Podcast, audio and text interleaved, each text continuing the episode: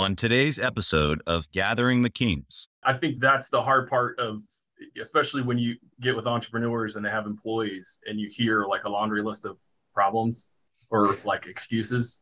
Sure. And those of us on the other side of it are like, dude, no excuses, man. We all have our little compartment of these are my Uh-huh. excuses that when stuff doesn't go the right way, Uh-huh. Pull Oh, out let that me pull drawer. that Let me from the box here. Yeah, I- I think that's maybe human nature to a certain extent, and I think the difference is how you have that conversation with yourself as to if you're really going to accept this as an excuse or if you're just using it to outwardly comfort yourself for other people. Yeah. you are listening to Gathering the Kings with Chaz Wolfe, featuring fellow seven, eight, and even nine figure business owners who have real battle scars from business and life, but have prevailed as the king that they are designed to be.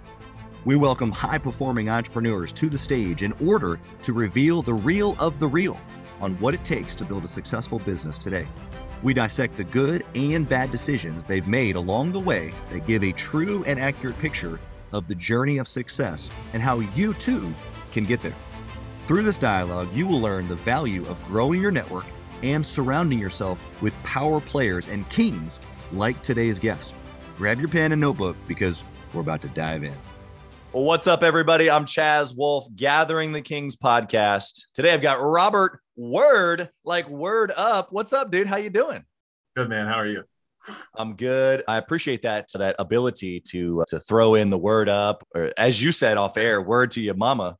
Yeah. I haven't heard that one in a minute, but thanks for giving me that permission. Robert, tell us what kind of business you got, brother. I have a, I guess I expand it now and I call it a sheet metal business. Technically, we are a gutter installation company in Charleston, South Carolina. Love it. So it's, you know, we're actually a one trick pony for the most part. Yeah, that's hey, a lot of guys, gals, businesses that are doing what they know they're good at and they know how to service those clients. Call it a one trick pony, call it ultra focus. I, I think they fit in the same category. That's actually, that's, I've turned it into a selling point simply because uh, I can say it's out of most specialty contractors, this is the only thing we do. So if it's the only thing we do, we better be really good at it. Yeah, exactly. Yeah, you're if they're dealing with you, they're dealing with the best by far. Um, Robert, I want to know before we kind of get into the story, how you got into business, all that kind of fun stuff. You're at this level of success, and this is my first question to all my guests. Why are you doing this, man? And maybe a secondary question already that I'm gonna ask you is why still are you doing it, knowing that you've had this level of success? You could just sail off into the sunset, but Yeah. you don't. I think success is maybe relative. When I started it, I just I wanted to eat. I quit a job and just cranked it out out of my garage and was just hoping, oh man, may, maybe I can fill my calendar with it. Uh-huh. And then and then uh, the target keeps moving, and every time, what was the goal? Maybe last year is we've surpassed it, and the, I, I think the saying that I've always lived by is a man's reach should exceed his grasp. And so every time the businesses move forward and it evolves, it's the moment you realize that you've grown up is the moment you realize like growing up doesn't actually feed, you know, there's no certain point. It's Yeah, every time we've moved forward, I've pushed the, we've pushed the marker a little bit further forward. And to be perfectly frank with you, we hit a bunch of failure points and take a step back and correct the failure point. And when that corrects, it's like, ah, I don't, I, I love the process. Um, Yeah. it- it's the challenge that gets me out of bed every day. It's the solving the problems. It's learning how to deal with people. It's, it's making Yeah. mistakes and getting better. I just, I don't know. I love the whole thing. Yeah, all of the things that you just said, all the little nuggets, all the little uh, moments of the process just oozes out of you because I can tell you that you love it because that's what just rolled right off your tongue there. But There's a lot of guys that say legacy, a lot of guys that say I'm driven, I want more. And you said all those things too, but you said it in a way of I like the mechanics. I like the toil, really. And the toil doesn't have to be the like physically doing the installation necessarily. But I hear you saying that like that you're almost like when you said you you when you matured what happened to my brain was it you matured to that point but then it, it- you realize it was just the new beginning it was just i just got to a point where it's like ah i'm now enlightened to the beginning of what's yet to come now because you couldn't Yeah. see that before. always a hindsight vision. It's oh, so this is what being an adult is. Like, I guess that's the same thing in business. Oh, so this is what it's like to run a business with employees. And and I, think even for us, we're still small, and this is still a relatively new venture. We're about five years old. Like I got a laundry list of things I can tell you that we're still doing terribly wrong what started as me solving these problems is now roped into like our management team solving these problems and teaching everybody to get on board with the process to to figure out just how to make us better. Yeah. You know, what went from me being trying to be the master and the expert in everything is now trying to be the expert in how to parlay that knowledge and really to bring everybody else into the jet stream, if you will. Yeah, I love that. We're gonna definitely going to get into that because I think that you're not only are you're sharing what's important to the listener, but you're living it. You're going through it right now and have been. So I think that's super applicable for the listener. Tell me how you got started. Did you get were you raised in a entrepreneurial home? Like how like why did you start a business, bro? So I started my I like to say my first life was baseball. I uh, played baseball at University of Virginia and uh, spent a couple years in minor league ball, and I basically singularly focused my life towards that. Yeah. And the moment that ended, I was like, Uh-oh. what am I going to do now? And I think part of the characteristic of getting to a certain level of success and that is like you really start to embrace the risk as well as like totally embrace the failure side of it. Yeah. Baseball is a sport where you fail regularly. So when baseball ended, I spent 10 years searching for like my adult job and I did everything from I was running fitness facilities. I I helped start a baseball school in Virginia, and then Wow. I start. I was a financial advisor for a short period of time, thinking I think we all were. truth. We- Um, yeah, we all did that. but then I really my entrepreneurial journey, probably the cornerstone of it is I got out of baseball and I really liked playing music. I always wanted to be a musician, and so Okay. I had all this time on my hands, and I went back to college. So I got drafted early and went back for my senior year of college to graduate, and then did grad school. And I started playing music then, and went from just being, you know, I like to call it Strummy McStrummerson, like the the campfire guy knowing a couple chords, to uh, I put this band together that was so far above my skill level wow. and I was like, just with anything, how do you make yourself indispensable? So I decided I'd manage it Yeah. um, while I was playing in it because I was like, you know what? If I'm doing all the work on that side of it, they can't kick me out. They need me. yeah. and- Yeah. I- Yeah, gonna making myself deal with it, 'cause valuable I'm the one pushing the gig, and and I lock myself in my room and woodshedded so they wouldn't know that I was bad, and then spent a lot of that time promoting a band from scratch and starting and Yeah. building a promotion and then going to club owners and trying to book gigs like that was a heck of a way to cut my teeth and i, I didn't really look at it that way at the time that you know oh this is my entrepreneurial journey Right. but looking back on it now like you know it, it's very similar in business there is these very strict kind of rules that you have to survive by in order for the business to exist but then there's this huge creative side of it that you know that the business can ruin if you let it. I learned that skill of keeping the business and the creative side marginally separate, but that was my first foray into it. And I'd had a corporate job that I just wasn't really thrilled about. And I actually quit one day full of risk. My wife was nine months pregnant, had all the insurance on our corporate insurance. My wife is like, we're like yin and yang. She's zero risk. I'm like 100% risk. Uh huh. And I just quit my job and she was like, What are you going to do? And I was like, I don't know. I'm a cat. I'll land on my feet. Yeah. and had a gutter machine and gutter trailer from part of the job that I was working before. It was an investment that I thought I was going to be able to capitalize on in a different way. Yeah. Turned around and hooked it to my truck and just Started. started working. hustling. Yeah. Yeah, exactly. So I think it that story first off is just so relatable to a lot of entrepreneurs where it just you just stumbled into it. But if you look back like you said, the DNA of an entrepreneur has always been there. And it sounds like a lot of those maybe disciplines were formed in baseball and then just the idea mindset of working through failure. I think that I never played baseball, but like I want I think I want my kids to play baseball for that reason. Specifically that reason. The fact that you literally have to experience failure every single day.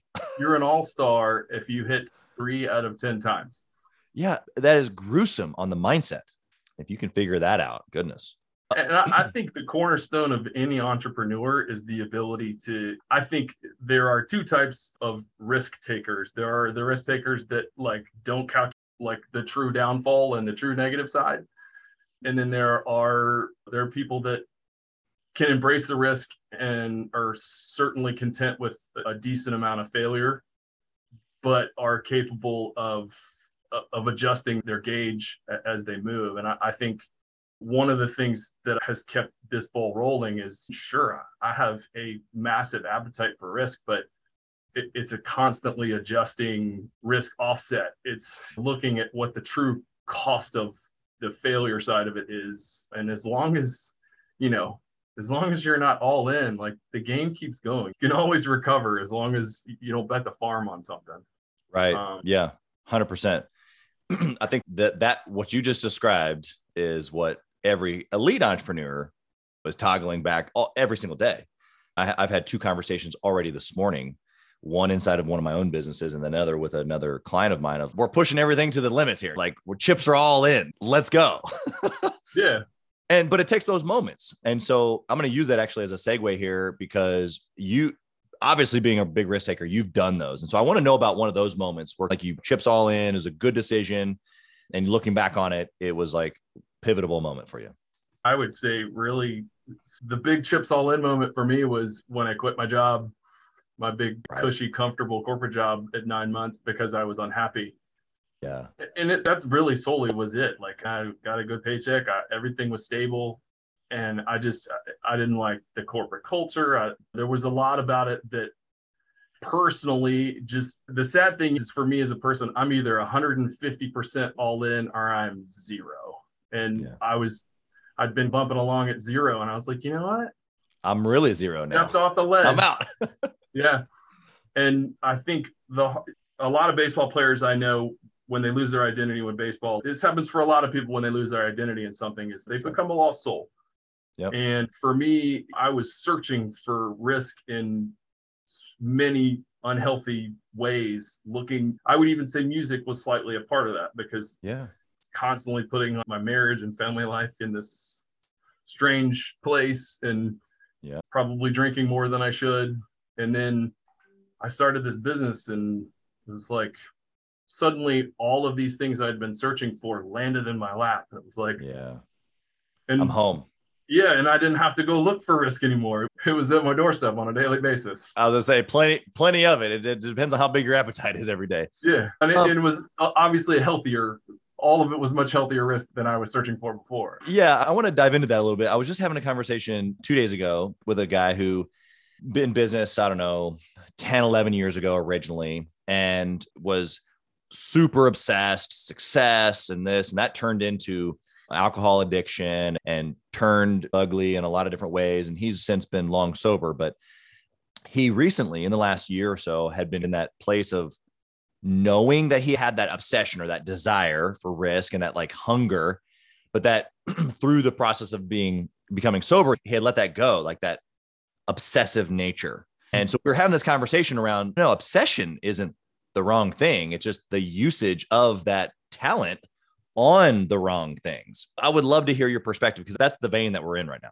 Yeah, and I think that's I think that's true because like when I was all in on baseball, like I was obsessed with it, and it, I think a, another piece of being a successful entrepreneur is really being able to accept delayed gratification and also being able to make sacrifices.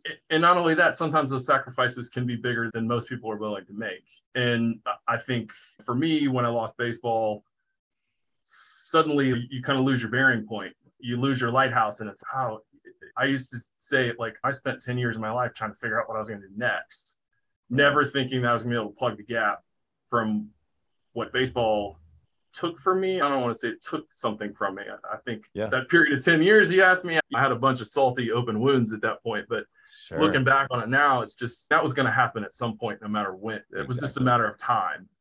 But I think I'm obsessed with, with what I do now.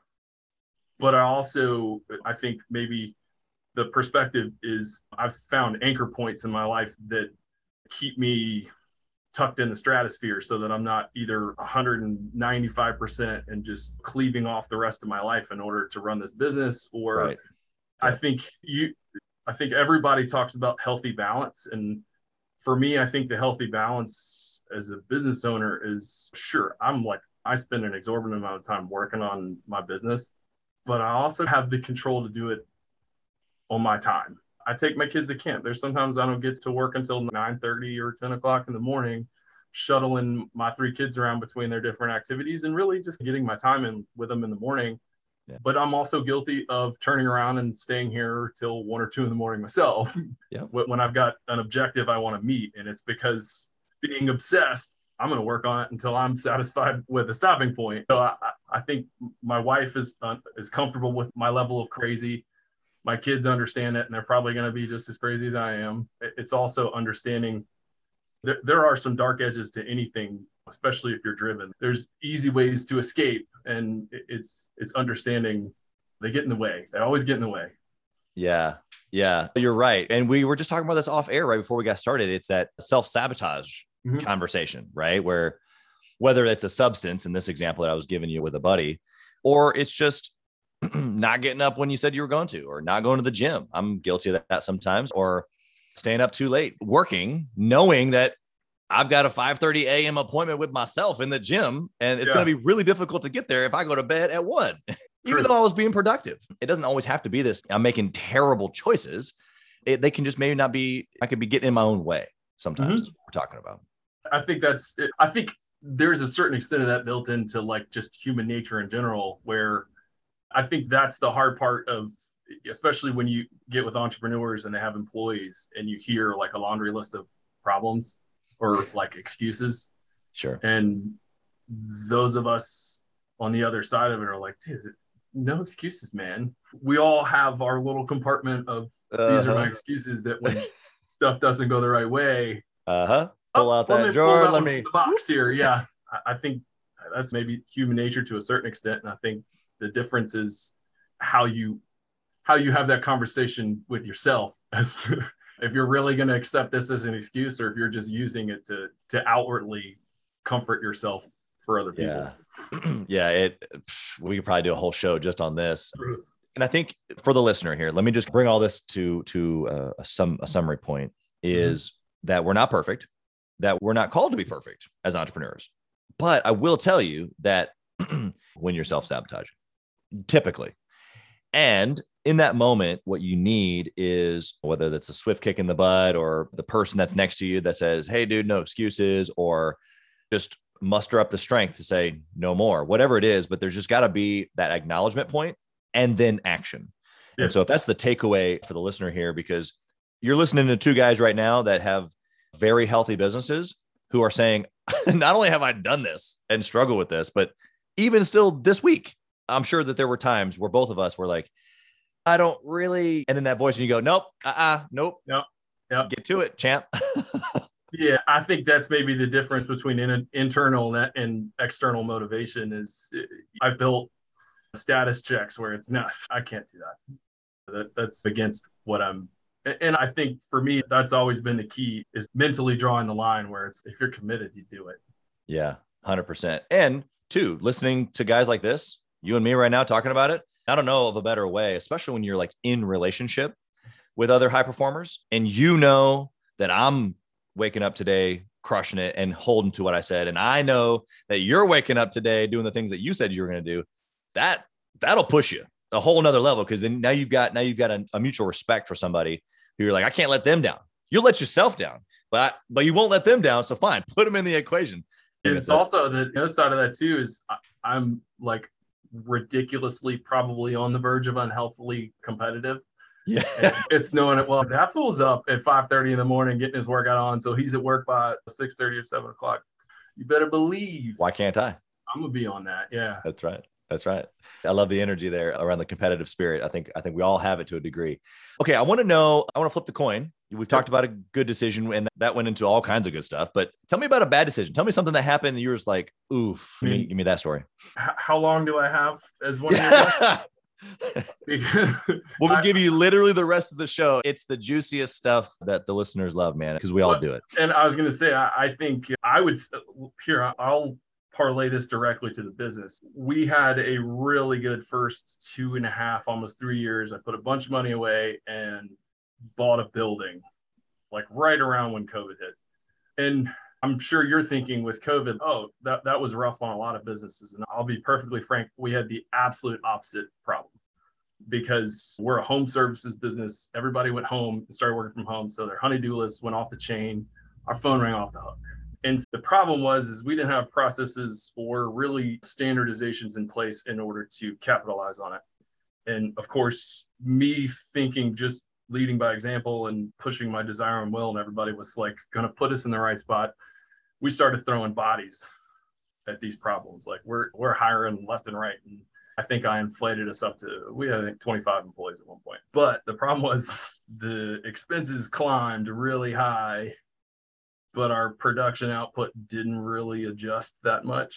And in the process with that, like all entrepreneurs, probably taking on more than I should, I threw health insurance programs at it. So like I suddenly turned the dial up on our expenses like Oh, yeah. ridiculously without having the appropriate framework in place. And Yeah. financial fallback from that was enough that it was like that was Yeah, the moment you. where you go from you talk about having your chips all in and making a gambling risk decision on what could either win or lose this was one of those things where you know the what i didn't know side of entrepreneurialism and understanding the moving costs and the soft costs of everything that goes in suddenly we're halfway through the year and like it's like my balance sheets look like they are like bleeding red somebody is just it's a slasher flick of red Yeah. and i was like Yeah. what have I done? What have I done?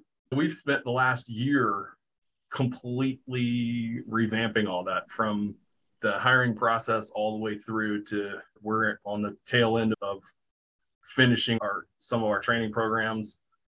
Simply that's a problem that I never ever want to have again. Yeah. Yeah. just understanding like the whole systemization side of it is it's a massive undertaking and if Yeah. you start a business like i did you know shooting from the hip and it gets far enough along without those systems made and you got to go back and start putting them together Yeah. it's a monumental undertaking to do it like while the business is moving Yeah. It's funny that you say almost those exact words of getting so far down the road and then having to go back. That's the story that I typically see. It's a story with me, it's a story with other guests that I've had where it, it was the risk and the action and the energy that you brought to the table that got it to where it was, which is the other side of that coin is I don't know how to necessarily systemize this. Yeah. so it's a fairly natural progression where someone listening today, even if they're doing two or 300,000, but the guys especially doing six, seven, eight, 900,000, they're feeling what you're feeling because you get to that six, seven, 800, 900 right before that million dollar mark and you don't have the system. yeah you're the keystone of that business means you're not taking any time off Literally, they're dying like slowly on the inside. Nobody knows that everybody thinks they're doing great. And even the million dollar 1.5, that guy still is like dying slowly, is what you're what you basically just described of like this, oh no, what did I do? And it's and if we're being honest, that feeling, not necessarily of oh my gosh, what did I do, doesn't that's not that extreme, but the feeling of I took this risk.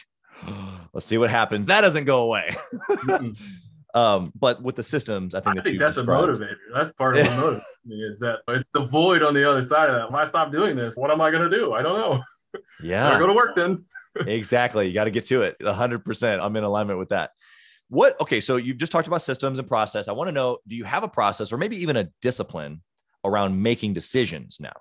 Yeah, and this is probably not. A, I would love to say that I've got it down to a science. I, I am a hyper researcher. I think that's one of the hard parts for me is like every piece of this business, when it's become the forefront of the problem. Let's say marketing, for instance, and we're in the process of transitioning our marketing now to update it and really supercharge it.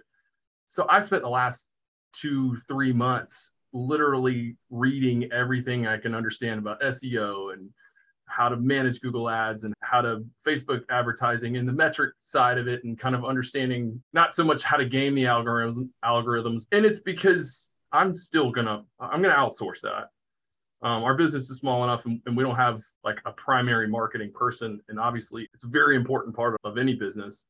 But I, I have made that mistake of sitting down. I think part of being an entrepreneur with a lot of energy is like, I can be sold. I can be sold pretty easily. Somebody comes in and they're exciting, and I'm like, so yeah. I have had to offset my own ability to want to like people and yeah. form relationships with people to make sure that I'm not getting sold on something because I don't understand it. Sure, sure. So and the natural, so I'm hearing you say personality wise, the researcher piece is something that you've had to learn how to do. Yeah. Because naturally you're more of gut feeling. I like this person. Let me just do it. And energy re- will sell me. Like, and the thing is, 95% of the time, the salesperson that sells you is not the person doing the work for you. No. I, I've had to learn to offset like my, I love to meet people. And I love, like, I'm also to a certain extent, I've also had to learn how to manage being a people pleaser because, sure. like, I want things to go well. I want things to be awesome. And if I get into a situation and, and I guard myself until I'm ready to get into making the decision, Sure. By the time I get to the table with somebody to sit down and talk to them, I have my weapons at the ready because I understand it at least enough not to shoot myself in the foot because I just like you. yeah. What you just described to me, and tell me if I'm hearing you, is that you went from just a buyer to an educated buyer. And I think a lot of people, AKA just the formation of the last 20 years of the internet, have also done that. I think that our buyers today are more educated for this exact reason. Truth. Which is why I think authenticity and just being genuine and not the old like sales tacticy things are what actually works. Because, you know, like you said, you come in like a storm, even though it's a fun, energetic, fun little circus show. I want to be educated on what this actually is going to do for my business. So I think that those things um, are super helpful for the person listening. Did you have, did you, was there a bad experience that got you there? What was the moment that's another key to entrepreneurialism is you shoot yourself in the foot you better not make that mistake ever again yeah. I got two feet for me like i carry those things those are my battle scars sure. you know i put our entire company through the hiring for attitude platform because okay. i hired somebody that i knew that actually had a decent track record and there were red flags all along the way that i i totally just didn't pay attention to because i had a a little bit of a history with this guy and basically yeah. just they called me because they were like tanking at their other job. Not once did the light bulb go off in my head. Hey, why, why are you tanking at your other job? And so I wound up bringing in somebody and putting them in a pretty significant position and just torching money on them thinking like I put the right person in the right spot. And I, I didn't do any due diligence to get them in there. And I've done the same thing with, you know, software. I'm a huge computer nerd and construction is like anti-computer, anti-software. The metrics drive every business and understanding how they all connect and how they work. But I've been sold by some snake oil sure. softwares because at the time I knew that I wanted that piece of it. I couldn't figure out why or the under interconnected pieces without me understanding enough about it to put all the pieces together. I'm like, yeah, that solves my problem right now. And then I get it and I'm like, Gosh oh, darn it. Why did I do this? yeah. Yeah. So I've made that mistake more often than I'd like to admit, but I think that's a part of the gig is every entrepreneur is going to make a thousand mistakes. I think everybody's journey is a little bit different in that regard, but I carry those scars with me and I refuse to make those mistakes again.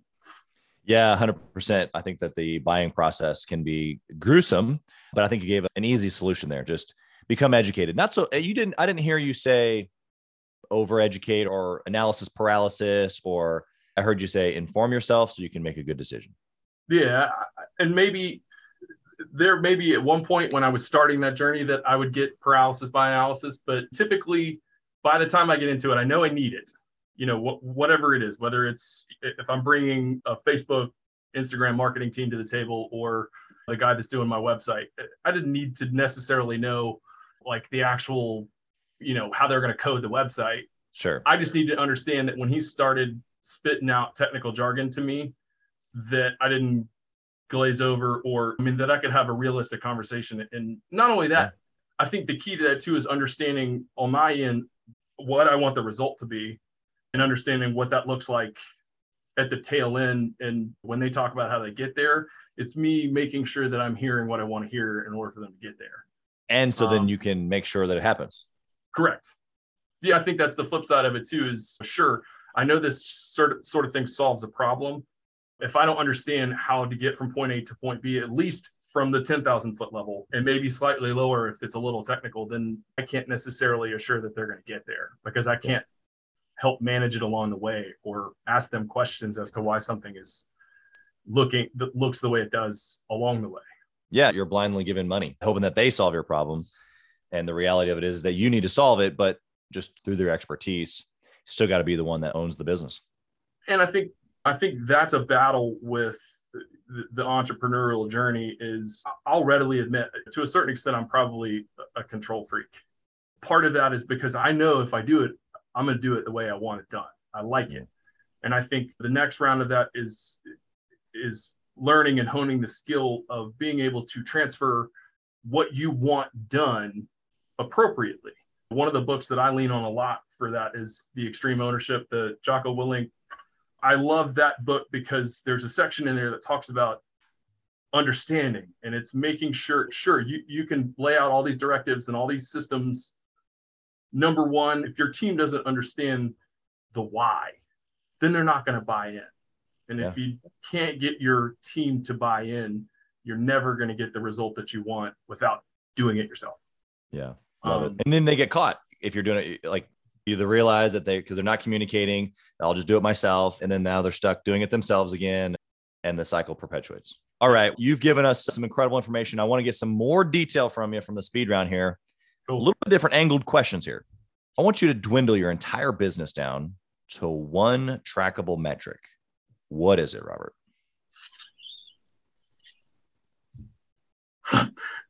Cash in, money coming in. How much, or really, uh, I guess that's a lie. How much we sold? Yeah. Okay. Sales. Sales. Yeah, you got to have sales. Day, every business is, is driven by sales. That's right. You just gave a book recommendation of extreme ownership. I love that book. Anything else specific for a six figure business owner? I think that's a great recommendation, but give you another opportunity here to recommend another one. I got a laundry list of ones that I love. Really, a lot of the Jocko Willink stuff I've really leaned into. For me, it's been more. I love the hiring for attitude, that, that management IQ, that that whole platform that he's got. I really like because it's systemized enough that that it's a little bit it's easier to implement. Yeah, I think a lot of these books are great, except for sometimes it's hard to go from theory to practice. Yes, yeah, because so it's because it's fun to read theory. Yeah, and I makes you feel good. I, I like practice, practical, being able to implement it becomes a whole lot more useful. And there are thousands of self-help books with theory. It's the ones that practice are the ones that I wind up being like, yeah, like the E Myth. I felt that was another one that I was like, yeah. Yep. And it's short and it's easy super. and understanding systems. Key to this. Key to this. That's right. Thing. That's right. I your yeah, your personality is shining through with just the practical piece of it which I think is relatable to entrepreneurs because we're problem solvers. That's what we look at it. We go, okay, how do we fix it?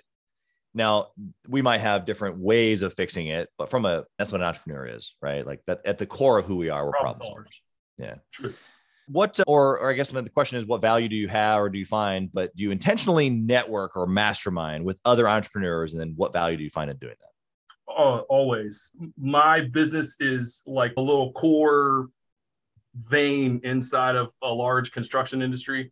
I've got several contacts that are either running successful general contracting businesses or like one of my closest confidants is running we took over his dad's commercial contracting business and they've been successful for a while and he's driven it into a, a new era.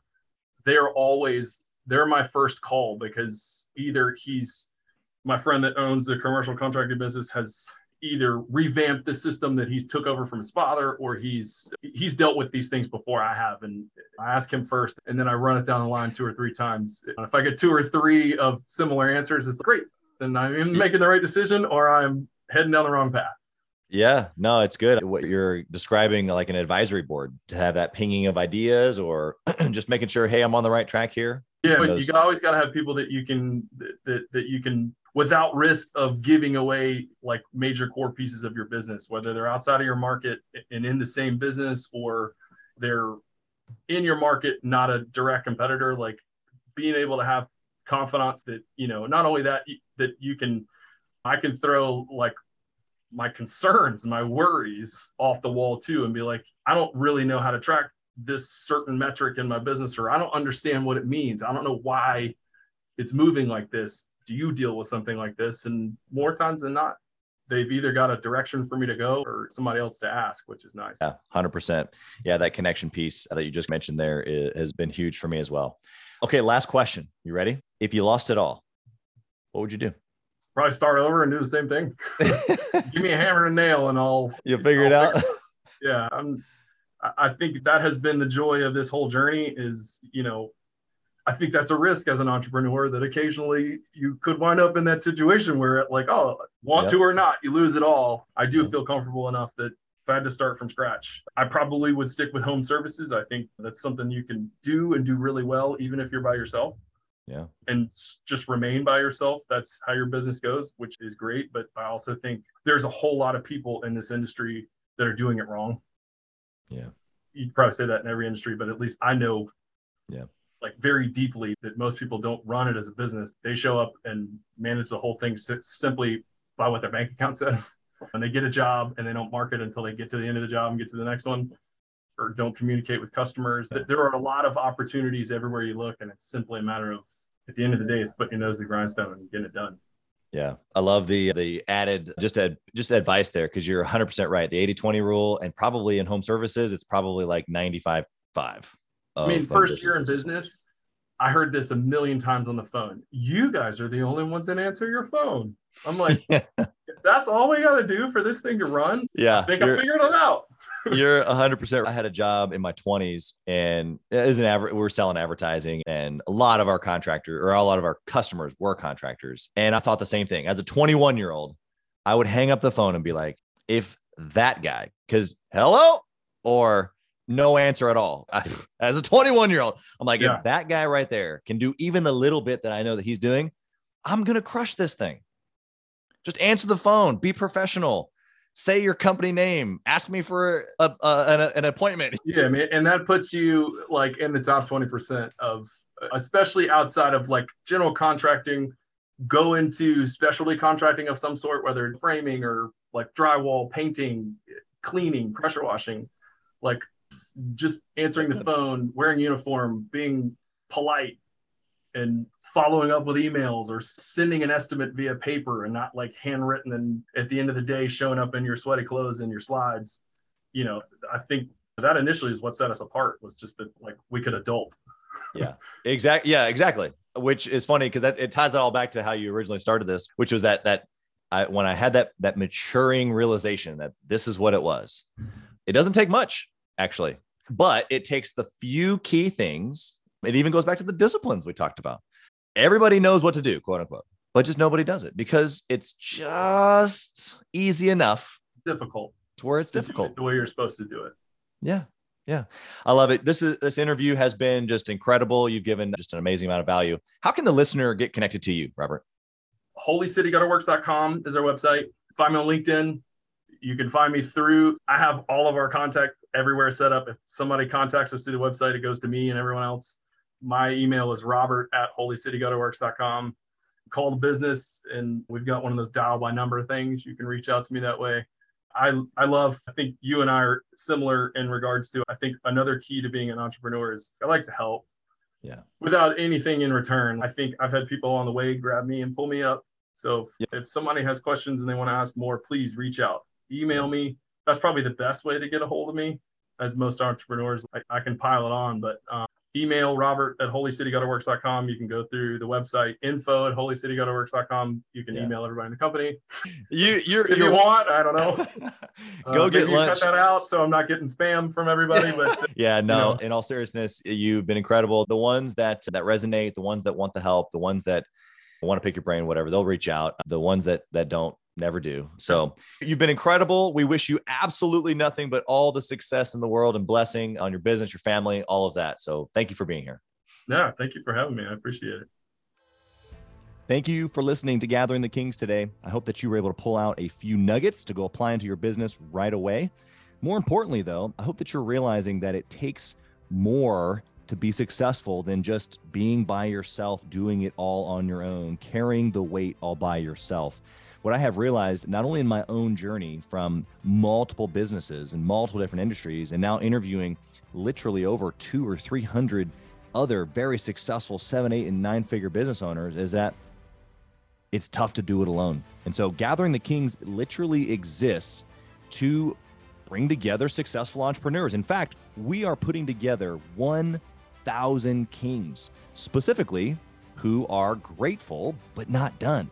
We're intentionally assembling kings who fight tooth and nail for their business, family, and communities. And here's what we believe that in the pursuit of excellence in those areas, that it ignites within us the responsibility to govern power and forge a lasting legacy. So if that relates and, and resonates with you, and you know that you need people around you, sharp, qualified, other very successful business owners, I want you to go to gatheringthekings.com.